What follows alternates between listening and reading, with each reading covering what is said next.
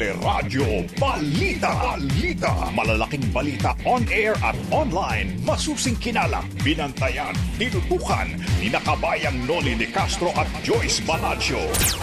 Sa Teleradyo Balita. Barko ng Pilipinas, pinalalayas na ng China sa Ayungin Shoal.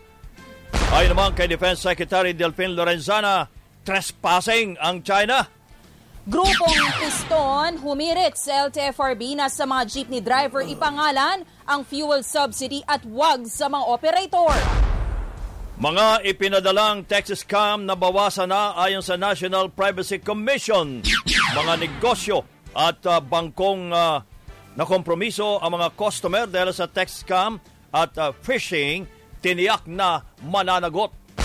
37,000 bakuna ng Sinovac nakatenga sa Quezon. Mga residente ayaw umanong magpaturok ng bakuna gamit ang Sinovac. At kakapusan ng supply ng itlog.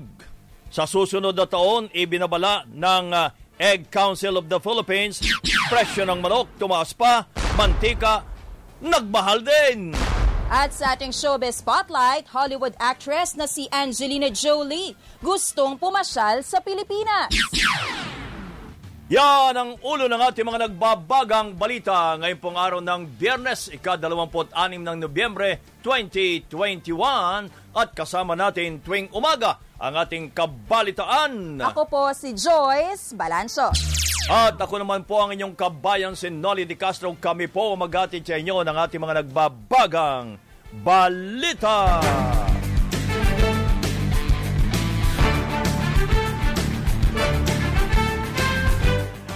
Tiwala po ang National Privacy Commission na nabawasan na ang uh, text scam o smishing dahil sa kumilos na ang mga telecommunications company o telcos. Sinabi sa teleradyo ni NPC uh, Commissioner Raymond Liburo na marami nang uh, na-block na domain ang telcos at uh, pinasisilip na rin sa mga telco ang kanilang ecosystem o yung tinatawag na data aggregators na posibleng nagagamit ng mga sindikato. Kumbisido rin si Liboro sa ng International Syndicate ang may kagagawan ng smishing na nangyayari rin sa India, Malaysia at Singapore. At naniniwala kami no, na ito po ay uh, uh, kagagawa no, ng isang international syndicate kasi hindi lang ho sa Pilipinas nila ginawa ito. Uh, may mga reports po tayo na maging sa ibang bansa tulad ng India, Malaysia at Singapore ay nag-operate po ito. No? Tiniyak naman ni Liboro na mananagot ang mga kumpanya at negosyong mapapatunayang nagpapabaya kaya nagkaroon ng smishing gayon sa sinasabing ransomware attack na nangyari sa SNR at cyber attack sa mga bangko at ilang financial institutions. Maliwanag ho yung obligasyon ng mga negosyante na pangalagaan po yung uh, kanilang uh, mm-hmm. uh, yung mga impormasyon no na, na at uh, meron ho itong uh, katapat no na obligasyon at kapag ho ito ay uh, tulad ho niya na no, nagkaroon ng breach at meron ho kapabayaan ay mananabot ho sila no? Uh, uh, hindi na po pa pwede yung araw na kapag po nahahak eh sorry lamang uh, pasensya lamang. Tinitingnan namin ano kung naghanda ba itong mga organizations na ito. Dinagdag pa ni Liburo na, sa, na freeze na rin ng mga bangko ang ilang account na nagamit sa smishing na maging ang iba pang mga banks at financial technology company tulad ng GCash ay uh, ipipris o uh, iipitin na rin ng account, ang account ng mga hininalang scammer o mga kasabwat nito. Sa ibang mga balita naman, tumaas ang presyo ng mantika sa ilang pamilihan. Sa Kamaring Market, umabot sa 25 pesos ang dagdag presyo sa kada litro ng coconut oil. Bukod sa mantika, patuloy din ang pagtaas ng presyo ng manok. Sabi ko, bakit tumataas? Anong cost? Sabi naman nila, eh alam niyo naman pagka magdi-December, ganyan talaga. Yun lang ang sinasagot sa amin. Parang, ano po kasi, parang maaga, maaga yung pagtaas niya. Dapat tataas siya mga by December na talaga eh. Nagbabala naman ang Egg Council of the Philippines sa kakapusan ng supply ng itlog sa susunod na taon. Sinabi sa teleradyo ni Nicanor Briones, ang chairman ng samahan na may oversupply pa ng itlog sa ngayon matapos maglipatan sa pagpuproduce ng itlog ang mga magbababoy dahil sa epekto ng African swine fever. Pero dahil nagmahal na ang feeds para sa alagang manok, kabilang ang soya at mais, maraming egg producers anya ang nagbawas na ng paitluging manok dahil sa pagkalugi. Yung maliliit, sigurado, titigil. Yung malalaki, ay magbabawas ng malaki sapagkat sobra ng mga 30% ang supply ng itlog sa Pilipinas. Uh, hindi nabantayan yan ng Department of Agriculture. So, kahit Pasko, uh, January, hindi masyadong tataas yan. Pero pagdating ng uh, uh, second quarter, Opo. dahil sa dami na nagtanggal, so ang epekto niyan, mga second quarter pa ng uh, susunod na taon. Yan po si Egg Council of the Philippines Chairman Nicanor Briones. Hinihirit naman ng grupong piston na ipangalan na lamang sa mga jeepney drivers ang ipinangakong fuel subsidy ng pamahalaan. Sa naging panayam po ng teleradyo, sinabi ni Piston National President Modi Floranda na problemado ngayon ang ilang mga driver dahil sa mga operator na kapangalan ang kanilang pantawid pasada cards na pinalagyan naman ng 7,200 ah, pesos na fuel subsidy. One time lamang po ito.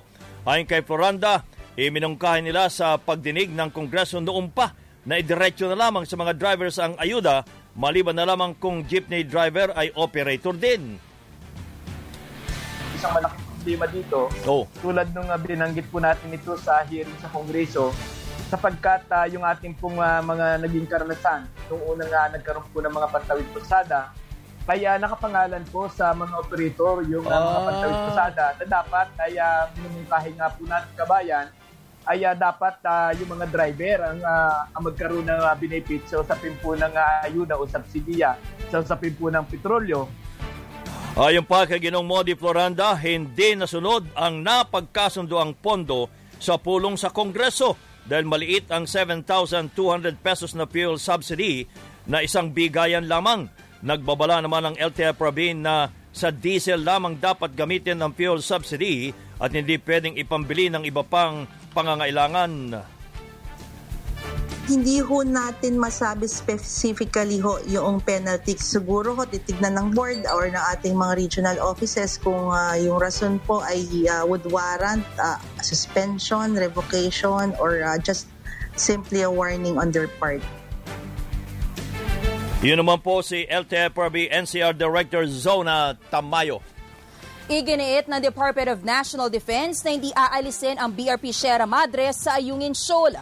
Kasunod po ito ng panawagan ng China na tuparin ang pangakong tatanggalin ang barko sa bahagi ng kanilang teritoryo. Pero ayon kay Defense Secretary Delfin Lorenzana, walang ganitong pangako ang Pilipinas at bahagi ng Exclusive Economic Zone ng Pilipinas ang Ayungin Shoal alinsunod sa United Nations Convention on the Law of the Sea o UNCLOS.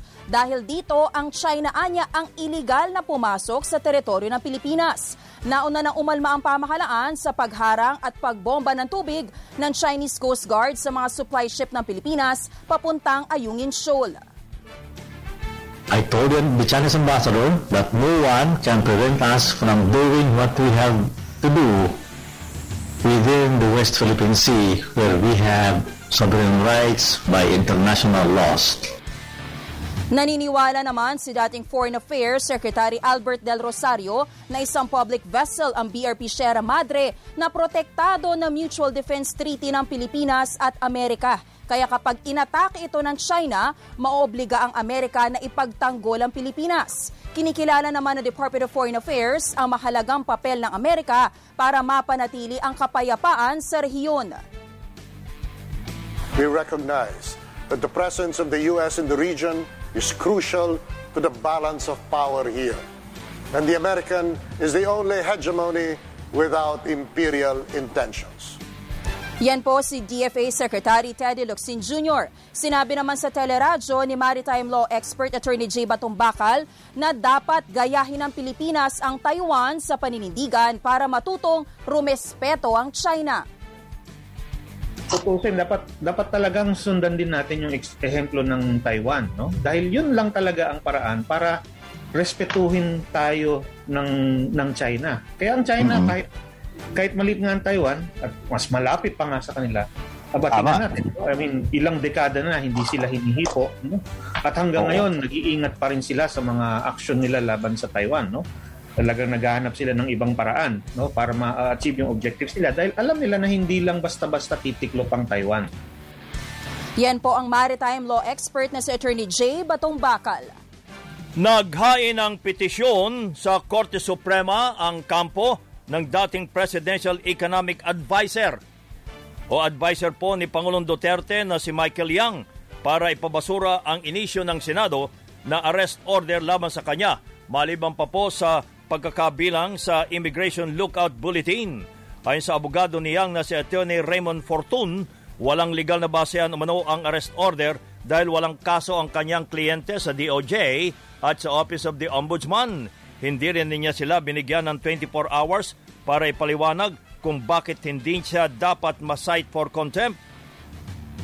Ipinunto rin sa petisyon na wala pa rin matukoy ang Blue Ribbon Committee na eksaktong halaga ng sinasabing ipinautang ni Yang sa Parmalee Pharmaceutical maliban po sa pagkwestiyon sa paghingi ng Senado ng detalye sa kanya mga ari-arian.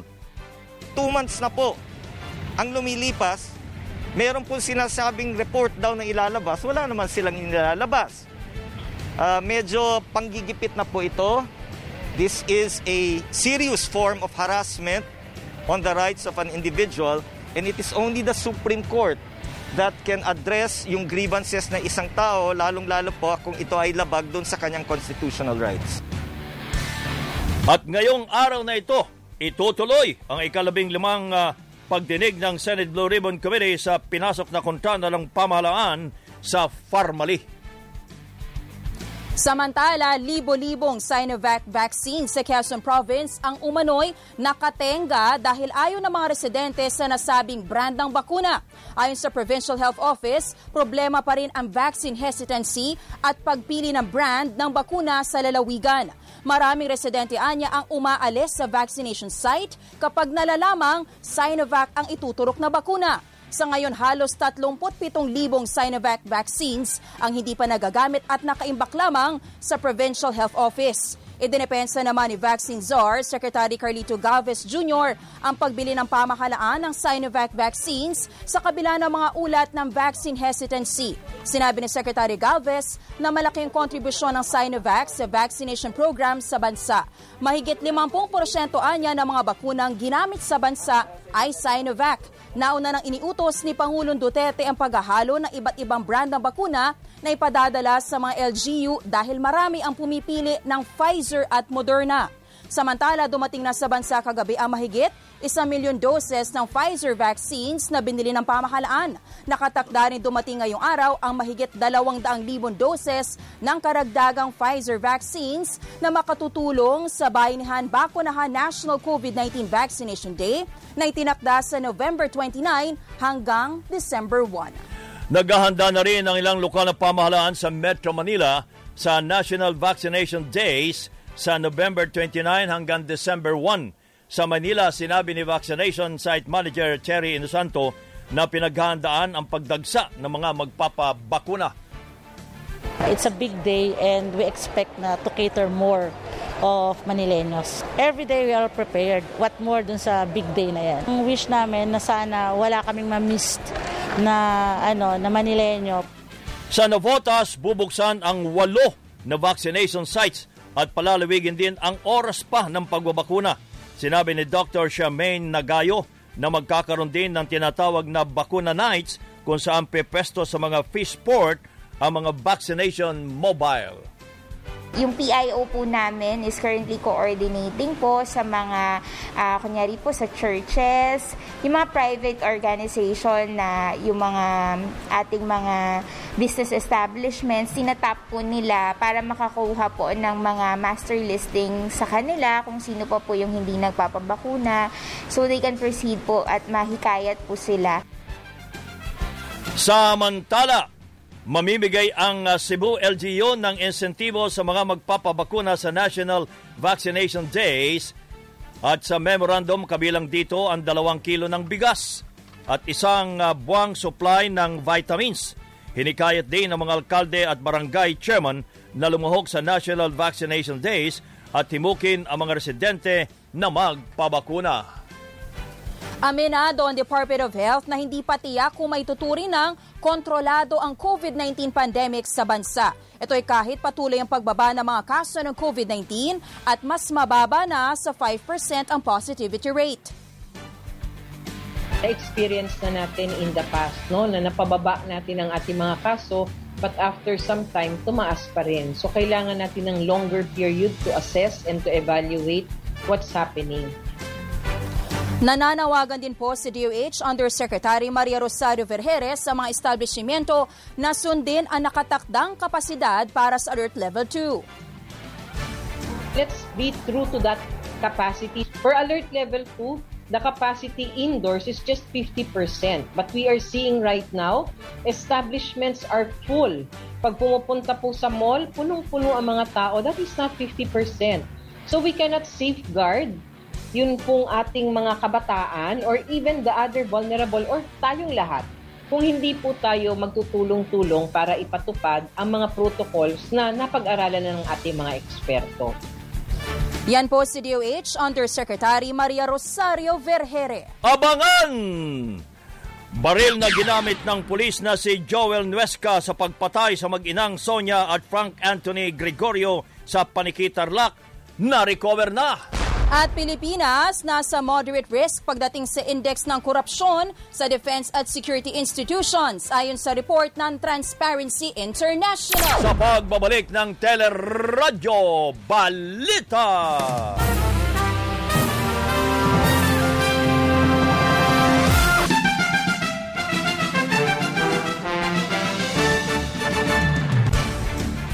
Patuloy po ang ating mga balita Hawak na ng National Capital Region Police Office ang baril na ginamit ng dating pulis na si Joel Nuesca sa pagpatay naman sa isang mag-ina sa Paniki, Tarlac sa pamagitan ng NCRPO Bawi Operation at koordinasyon sa Paniki Police na recover ang baril ni Nuesca na kanyang sinukod sa Municipal Police matapos ang krimen.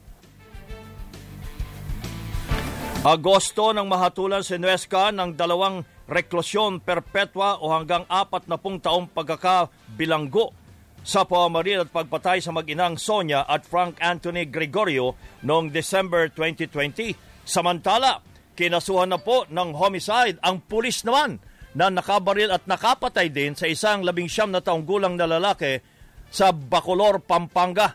Sa inisyal na investigasyon, sinita ni Police Corporal Alvin Pastorin ang grupo ng biktimang si Abilardo Velasquez dahil sa hindi pagsusuot lamang ng face mask na nawi sa pagtatalo na magitan ang uh, tiyuhin ng biktima at uh, inakalang nagkakaayos na ang dalawang panig pero habang paalis ay sinasabing nagpaputok ng baril ang suspect na polis at tinamaan ng biktima at napatay. Samantala, sa ikatlong edisyon ng Sinusenyo the Senatorial Candidates Interview ng Teleradyo, sumalang ang limang kandidato na sina Carl Balita ng Aksyon Demokratiko, Roy Cabonegro ng Partido Lakas na Masa, Joed Serrano Timbla at Attorney Sonny Matula na parehas na tumatakbong independent at si Senator Risa Ontiveros ng Akbayan Citizens Action Party. Sa issue sa West Philippine Sea, iginiit ni Attorney Sonny Matula na dapat ang susunod na administrasyon ay lumaban sa ginagawang panghihimasok ng China's exclusive economic zone ng Pilipinas para hindi na muling, uh, hindi na muling mamihasa ang China. Uh, maliban sa mga not verbal na protesta ng ating pamahalaan, siguro kinakailangan na nating uh, i-recall yung ating ambassador sa China. At maliban dyan ay ibalik natin at dalhin sa General Assembly ng UN ang panalo natin noong 2016. Sa issue naman po ng graft and corruption, sinabi ni Senator Ontiveros na dati na may umiiral na batas laban dito pero ang kailangan na lamang anya ay maipatupad dito na maayos at dagdagan ng sweldo ng mga nasa bureaucracia para maiwasan ang pangungurakot. Marami na po tayong mga batas kontra dito pero dapat ay talagang ipatupad ng ganap uh, at maayos. At yun din ang uh, papel na ginagamba na namin sa Kongreso sa pag-exercise ng aming oversight function. Sa isyu naman po ng red tagging, binigyan din ni Joed Serrano Dimbla na importanteng pairalin ang demokrasya sa bansa at pakinggan ang hinaing ng bawat panig. Uh, we are in a democratic country. Uh, walang administrasyon akong nakita na walang aktivista.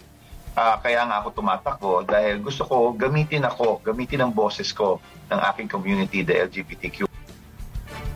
Sa isyu naman ng political dynasty, kumpiyansa naman si Roy Cabonegro na kaya pa itong buwagin dahil mas marami na ngayon ang magagaling na dapat mahalal sa posisyon. Dapat po nating gawin. Less than 300 families lang po ang namuno sa ating estado mula sa nakaraang isang daang taon na meron tayong republika. Panahon na ho ng bago dahil napakarami na ho nating problema. Marami pa hong magagaling. Makikita nyo sila dito ngayon. Samantala, kalusugan, kabuhayan at karunungan, ito naman ang ilan sa isinusulong ni Carl Balita sa loob ng kanyang isandang araw sa Senado sakaling manalo sa halalan. Gusto kong maging uh, sigurado na magiging successful ang Universal Health Law at gusto kong tutukan yung promotive, preventive aspect of healthcare at lalong-lalo na yung mental health. Sa kabuhayan, gusto kong tutukan ng agrikultura, gusto kong magkaroon ng uh, technopreneurship at saka ng agripreneurship yan po si Carl Balita ng Aksyong Demokratiko. Samantala, pinahayag ng London-based na Transparency International na nasa moderate risk ang Pilipinas pagdating sa index ng korupsyon sa defense at security institution. Ayon sa report, nakakuha ang Pilipinas ng 55 out of 100 na grado sa itinakdang index sa pagtukoy ng integridad ng defense at security institutions ng bansa Ibinatay ang pagsukat at uh, sa 77 aspeto na hinati sa limang kategorya na lantad sa korupsyon. Kabilang na ang politika, pinansyal na mga institusyon, mga manggagawa sa gobyerno at operational and procurement kung saan makakuha naman ang Pilipinas ng moderate na grado sa nabanggit na mga kategorya. Sa mga bansa sa Southeast Asia kasama ang Pilipinas sa moderate risk uh, group ay ang Malaysia at ang Singapore. Samantala, nananawagan sa International Criminal Court ang mga human rights group na ituloy na ang investigasyon sa war on drugs ng Administrasyong Duterte. Sa kanilang liham kay ICC Chief Prosecutor Karim Khan noong November 24, iginiit ng karapatan at Asian Forum for Human Rights and Development na walang malinaw na pangako ang pamahalaan na mabibigyan ng katarungan ang mga namatay sa drug war. Ayon pa sa Human Rights Group, kaunti lamang ang saklaw ng mga kasong nirerepaso na Department of Justice at iisa pa lang umano ang nahatulan sa may 6,000 napatay sa kampanya kontra illegal na droga habang tumatanggi umano ang pamahalaan na makipagtulungan sa investigasyon ng Commission on Human Rights. Nangangamba pa rin ang mga kaanak ng biktima na gantihan sila kapag makiisa sa hiwalay na investigasyon. Nadagdag na na ang mga commercial flights sa ating bansa dahil nga sa pagluluwag ng mga travel restrictions. Dahil dito, pinababalik na ng airline company sa mga crew na natenga o kaya natanggal sa trabaho sa gitna ng pandemya. Maliban sa domestic flights, pinaghahandaan na rin po ang uh, nalalapit na pagbubukas ng border ng Pilipinas sa mga dayuhan. Nauna nang uh, pinahayag na Department of Tourism na pinaplantya na ng Technical Working Group ang guidelines para sa mga fully vaccinated foreign tourists na galing sa mga bansang nasa green list. Naghahanda na rin ang Bureau of Immigration sa inaasahang pagdami po ng mga dayong turista at saka uuwing OFW Nagkaroon din po tayo ng additional na uh, ah, 99 immigration officers that are de- uh, deployed po dun sa ating mga major airports and seaports para po makatulong sa pagpapabilis po ng pagpaproseso. Bawal po muna uh, temporarily itong mga frontline personnel natin na mag-file ng kanilang mga vacation leaves during the holiday season para ma-maximize po natin yung manpower um, nito pong mga susunod na buwan. Si Immigration Spokesperson Dana Zandobal Nananawagan na mas maraming volunteers si Vaccine Czar Secretary Carlito Galvez Jr. para sa tatlong araw na National Vaccination Day simula sa lunes. Ayon kay Secretary Galvez na siya ring chief implementer ng National Task Force Against COVID-19, magbubukas ng karagdagang 5,000 vaccination centers para makumpleto ang 11,000 sites para sa pagbabakuna at makapangalap din po ng 51,000 volunteers. Sa ngayon anya, meron pa lamang 17,242 volunteers at 30 teams ng AFP na itatalaga sa tinaguriang Geographically Isolated and Disadvantaged Areas o GIDA.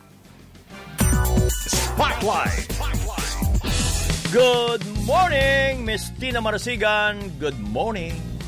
Good morning, kabayan and Maring Joyce. Ito na ang ating show is Spotlight. Balik big screen ang Hollywood actress na si Angelina Jolie para sa pelikulang Eternals, ang pinakabagong pelikula ng Marvel Studios na maipapalabas na sa sinihan dito sa Pilipinas. Mala Goddess of War ang papel ni Angelina Jolie bilang isa sa mga Eternals na si Thena. Sa eksklusibong panayam ng ABS-CBN, sinabi ni Angelina na kinuna ng buong pelikula bago ang pandemya.